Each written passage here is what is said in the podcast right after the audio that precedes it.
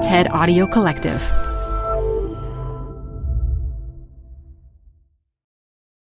Hi, I'm Debbie Millman. Canva is great for designing visual content for work, no matter what industry or department you work in. Now, your next presentation with Canva Presentations. Start with a professionally designed template and use it as a springboard for your design. It's a serious time saver. Time to present but can't be there in person? Enter Canva Talking Presentations. Record yourself presenting and add your talking head to your slides so your audience can watch your perfected presentation anywhere, anytime. Start designing today at canva.com. Designed for work. This episode is brought to you by Progressive. Most of you aren't just listening right now. You're driving, cleaning, and even exercising.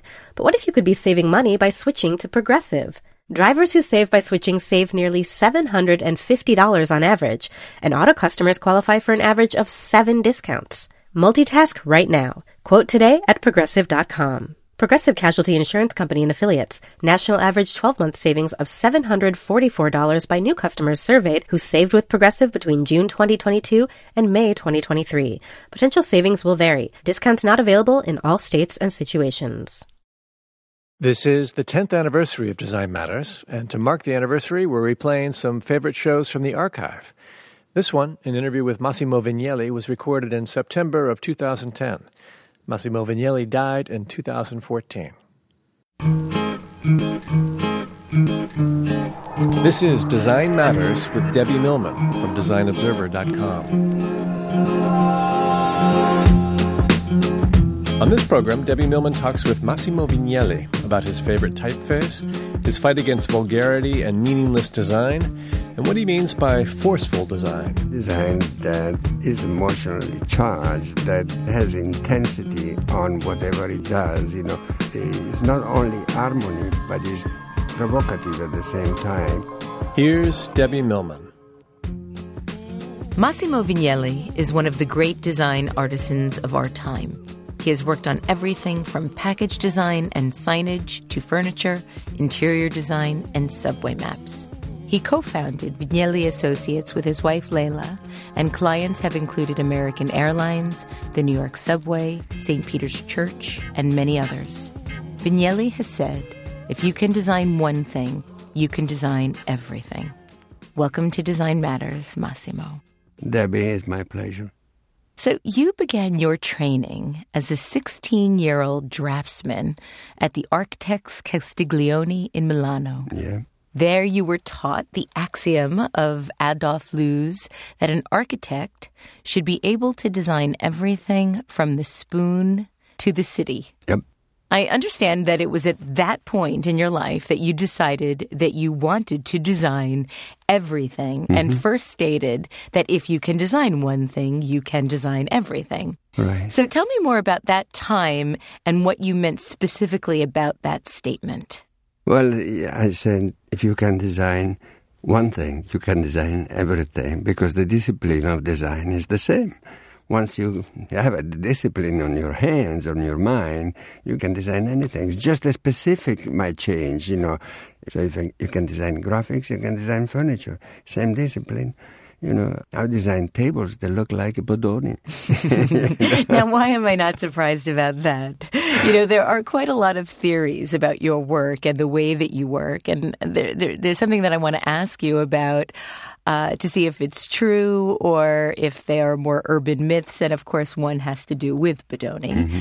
Um, is it true that you only use four typefaces: Garamond, oh, yeah. Bodoni, Century Expanded, and Helvetica? Yeah and and so that's well, it's true. I tell you, it's very simple. People sometimes are surprised, but they they forget that basically there are two kind of types: serif type and sans serif type.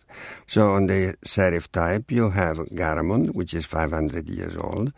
You have Bodoni, which is two, three hundred years old, 200 actually, and. Um, yeah, there are things like Caslon, like Baskerville. They're very dignified type, but I don't use all the time because they're basically very similar to the other two, which are much better. When you get to sans serif type, you know, there is Futura, There is Akzidenz, which then became Helvetica, much better. And then is Univers, which is much larger family. So um, usually uh, it's between one of the three. So according to what we do, really it's true that we don't use more than half a dozen typefaces. But sometimes we use some others. You know, we're not so we're not fundamentalist in that respect, you know. But uh, it, there are times that we might use a fancy type too, you know, it depends on what you have to do. But most of the time we don't have to fancy things to do, so that's why it limits also the use of typefaces, you know. Uh, if we had to do a newspaper, we certainly would look like in a what is available today, for instance, for better legibility and the right impact and the elegance that we like to convey, whatever it is. And we're open, we're not closed, uh, you know, to anything. It just so happens that most of the type is junk, and since it's junk, we trash it out. Now, how would how do you define junk? Uh, something which is trendy, which is uh, not lasting value, something which is just phony, something which is uh, insensitive in the details, something which is not elegant, something which is not strong, all things which for us are quite important, you know.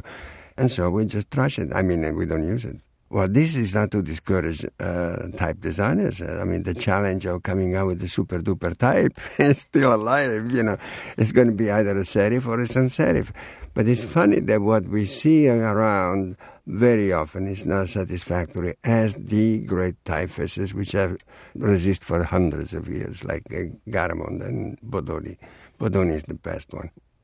You said that you don't like to use type as a decorative element and that you're horrified, and you specifically use the word horrified, that you're horrified by any type deformation. Oh, yes. So, what do you consider to be type deformation? Well, anything, anything which is uh, just a deviation from a canonic type.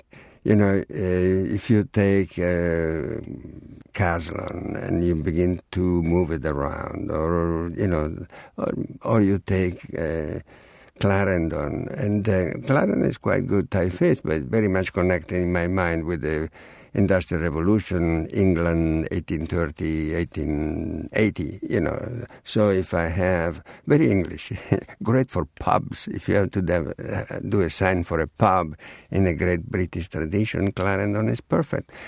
But if you take Clarendon and you start to make a square rather than round or whatever it is, you know, doing this little thing that a lot of type designers, you know, there are very, very few great type designers, you know, just like there are very few great everything. Who know? would you consider to be a great type designer working Frutiger, today? Frutiger, by all means, still alive. Hermann Zapf, Frutiger.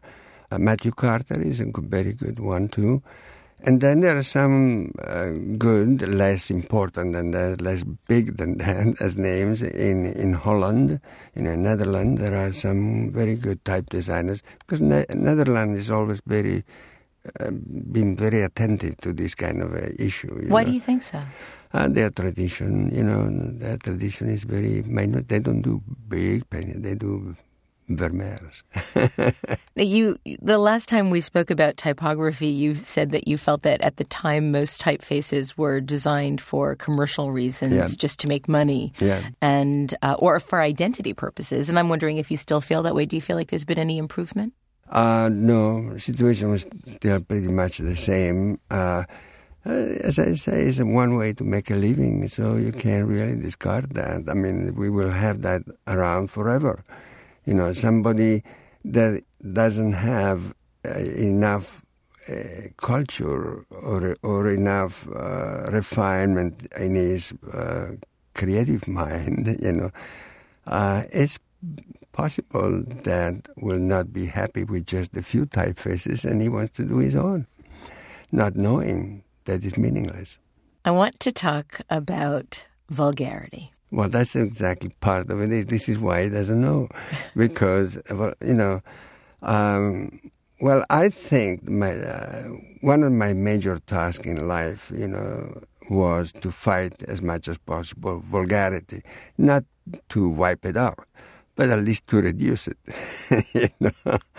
Do you think that that's possible? Do you feel like you've been Yeah, successful? I, I think that not, in, of course, not a single man operation, but I think that in the last uh, 40 years, uh, 50 years, a lot has been done to improve the situation. I remember when I came to New York, it was a very ugly, dirty kind of city. Today it's beautiful, it's clean, it's a beautiful building. There was no architecture at that time, almost modern architecture. Now it's full of modern architecture. All the big architects are doing things here. Uh, there is full of very good designers. There are thousands of good graphic designers around. There was nobody at that time, which was very good for me. Now, I you, was lucky, but you know, it would be for me very difficult to emerge today, you know, because there is so much good designers, so much good design around. do you feel that the quality of clients has fundamentally changed in the Yeah, 50 years you've been practicing? Yeah, you know, it's very funny that really what happened in the old times. I can say that The old times. in the old times, there were very few good clients, and most of the people were not aware. Today, there are a lot of young people in the in the companies that they think they know everything. They, they the reality is that they, they don't, but they're very adamant and they, they're very commercial. They're very uh, they're not open. They're not intelligent. They're not cultured enough. Basically, they might be intelligent, but they're not cultured enough, and therefore the communication becomes very difficult because they articulate their wants rather than their needs, and there is a big difference particularly marketing people, you know, which are the culprit of everything which is wrong, you know.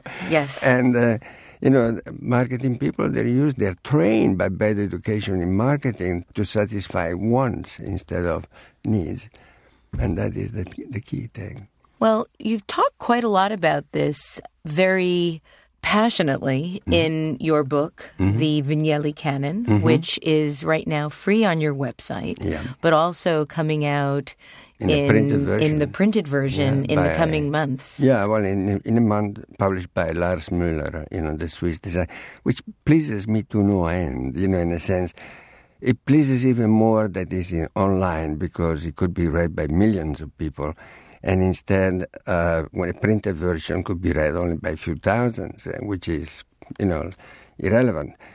However, I got a very funny thing. I got an email the other day from some Russian friends that they translated the whole canon in Russian. Really? And and they sent me the online version, which is very funny because it's all in Cyrillic and I don't understand a word. you know.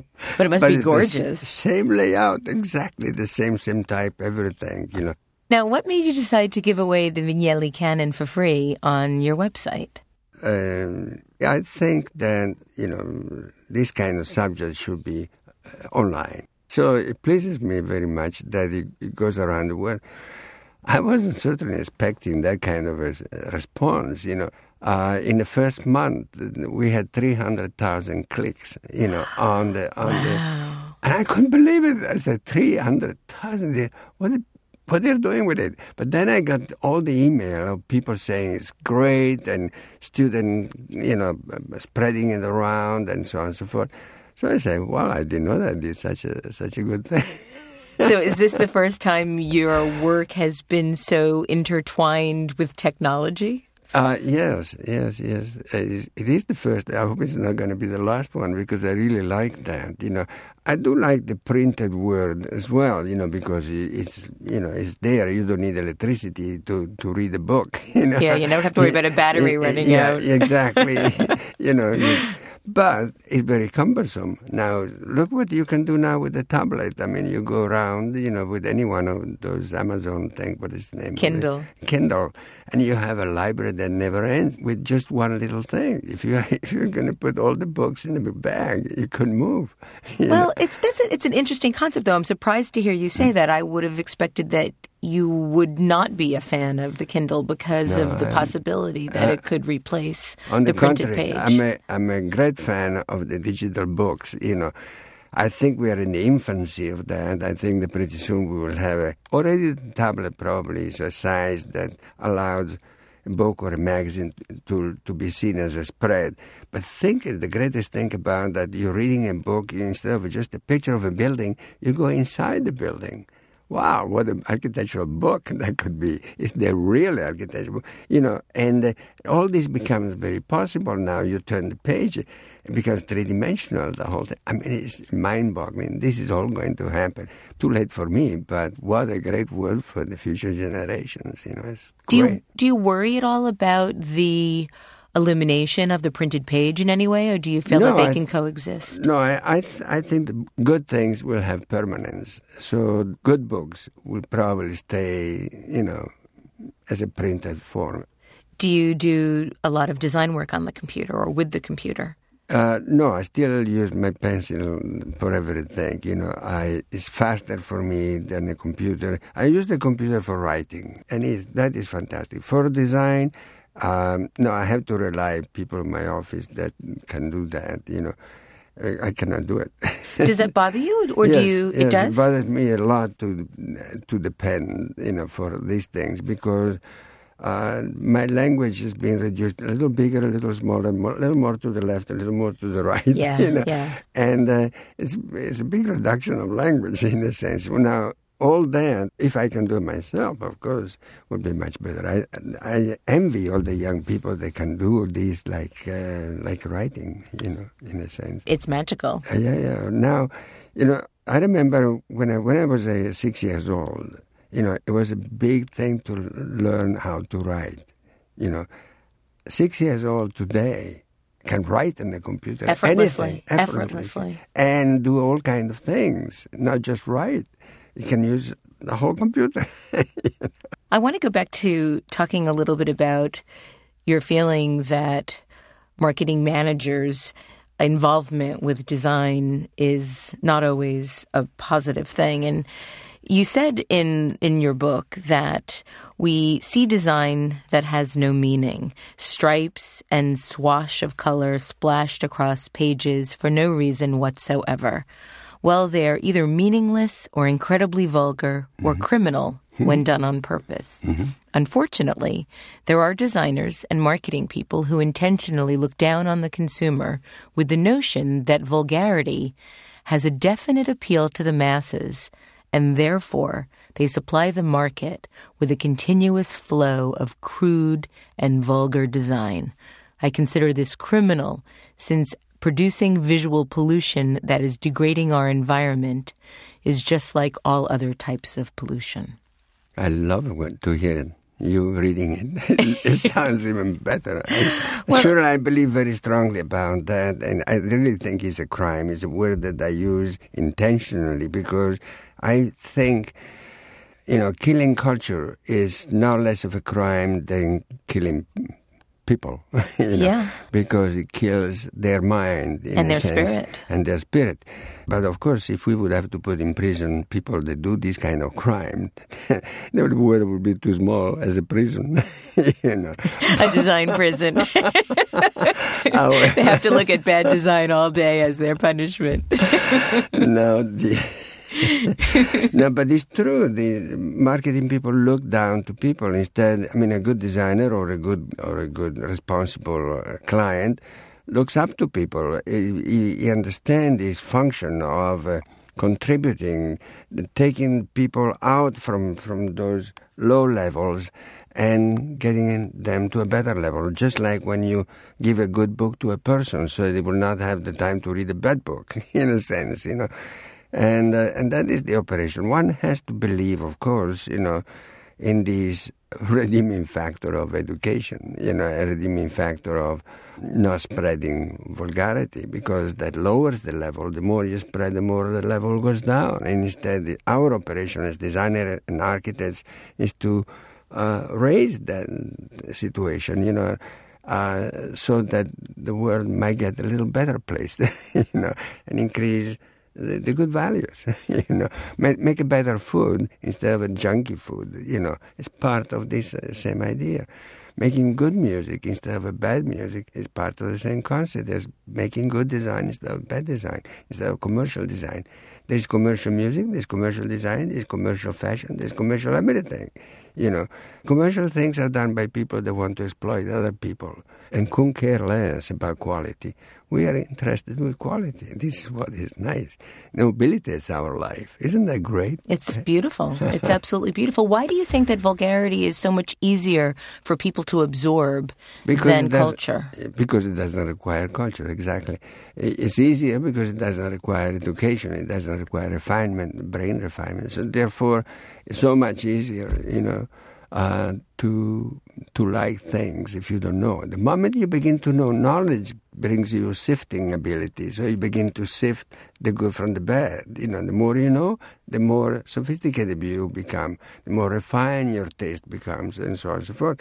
So that is the task it is to sift the trash out now you've said that you believe that design should be forceful and that you do not like limpy design. so, how do you define limpy design? How do you define forceful design? How do you find define well, limpy design? I define uh, forceful design design that is emotionally charged, that uh, it has intensity on whatever it does, you know, so that the it's not only harmony but is provocative at the same time, uh, where the balance between the elements is exciting the black and the white space i mean the the printed and the emptiness you know are in a proper contrast where the color works in that respect and all that works with a good sense of appropriateness. So it's great for that situation you know.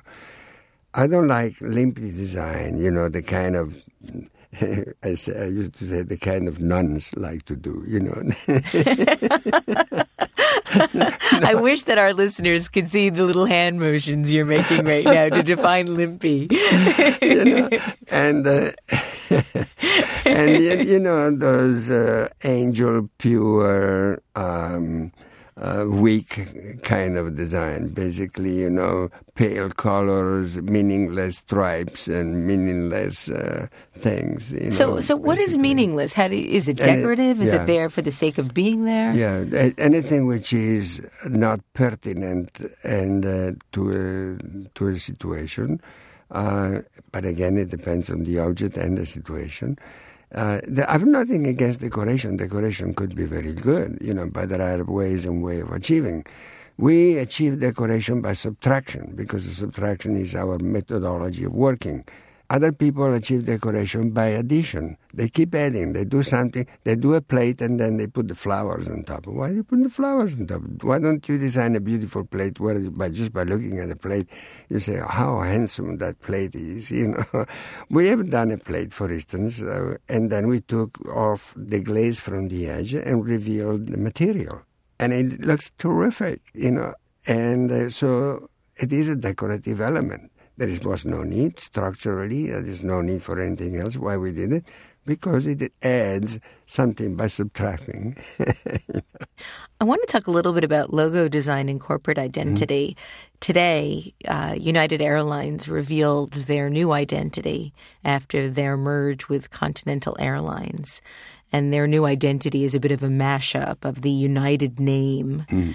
and the Continental mark and you have very strong opinions, as we would expect, mm-hmm. of identity design. You've said that perhaps because you grew up in a country where history and vernacular architecture were part of the culture of the territory and was protected, I considered established logos something to be equally protected.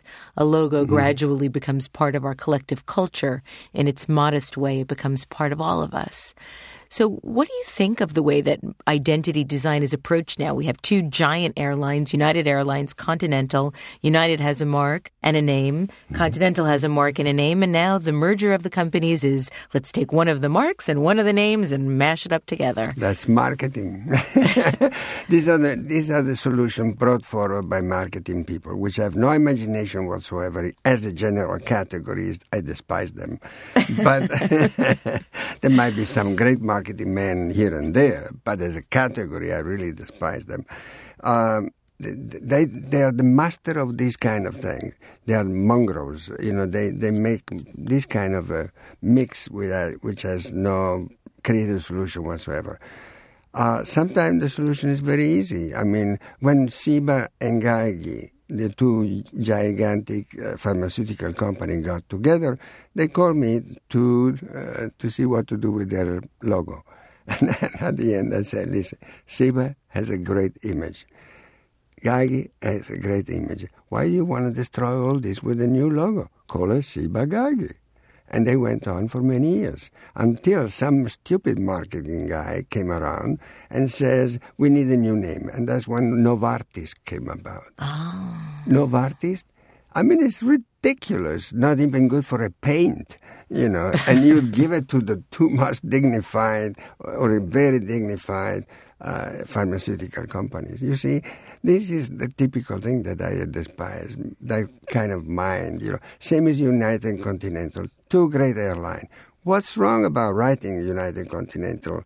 I don't know. One of these days we're going to see uh, Continented.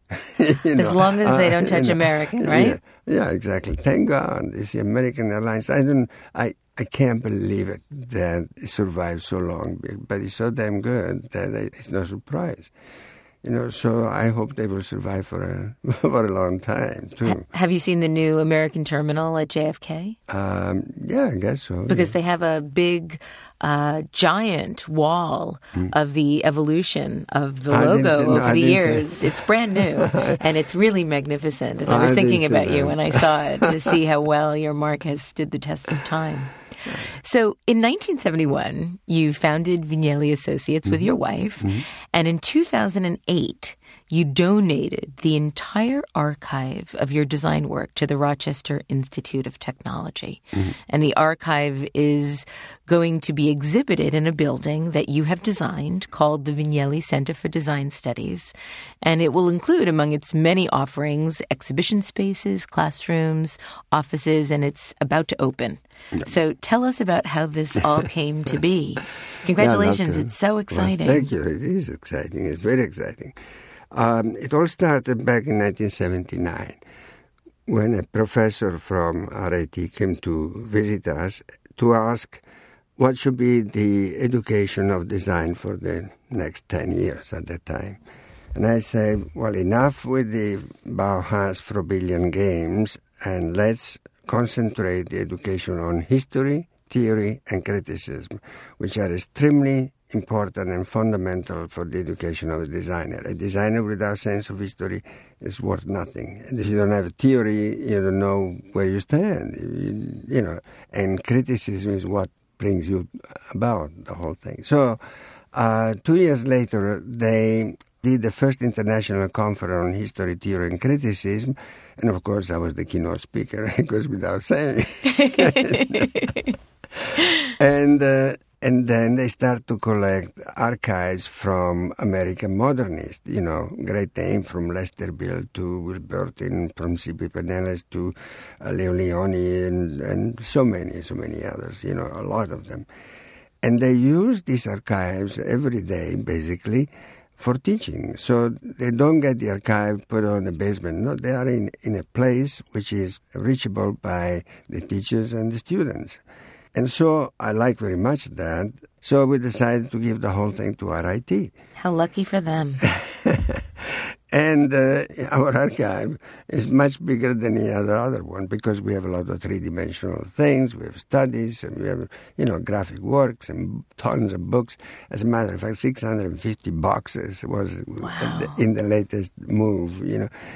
And so they build building uh, connected to the school and so on. So it's, it's like an appendix of the school, and and we designed two cubes, one of brick, which is the archive area, and one of glass, which is the exhibition areas, basically exhibition and and class, you know.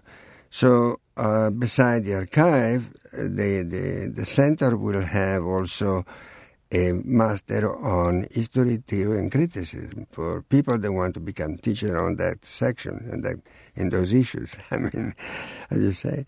And uh, that I'm very, very, very happy because it goes more uh, than just having an archive. There is a, there is a chair, it's called the Vignelli chair, the Massimo Vignelli chair for design, and now It's amazing. The, the, amazing thing to me is that this happens in Rochester rather than New York. I mean, why not in New York? Of course, we wanted to have it in New York uh, because it would be more convenient for us, but it was impossible to find a place. It was impossible to find an, a, a school that will do this. You know, that create, you know, an entity, not just a basement full of boxes. You know.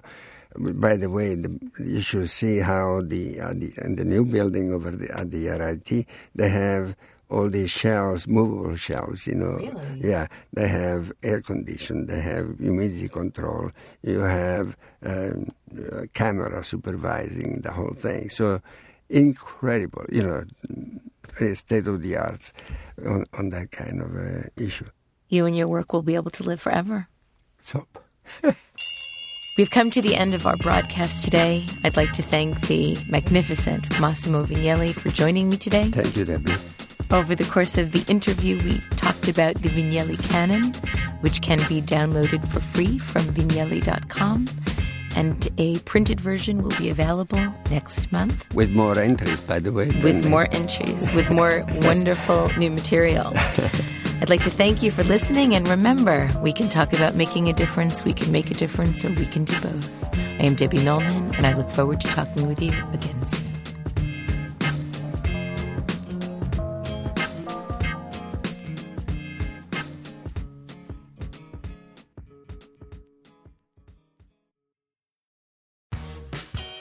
You're growing a business and you can't afford to slow down.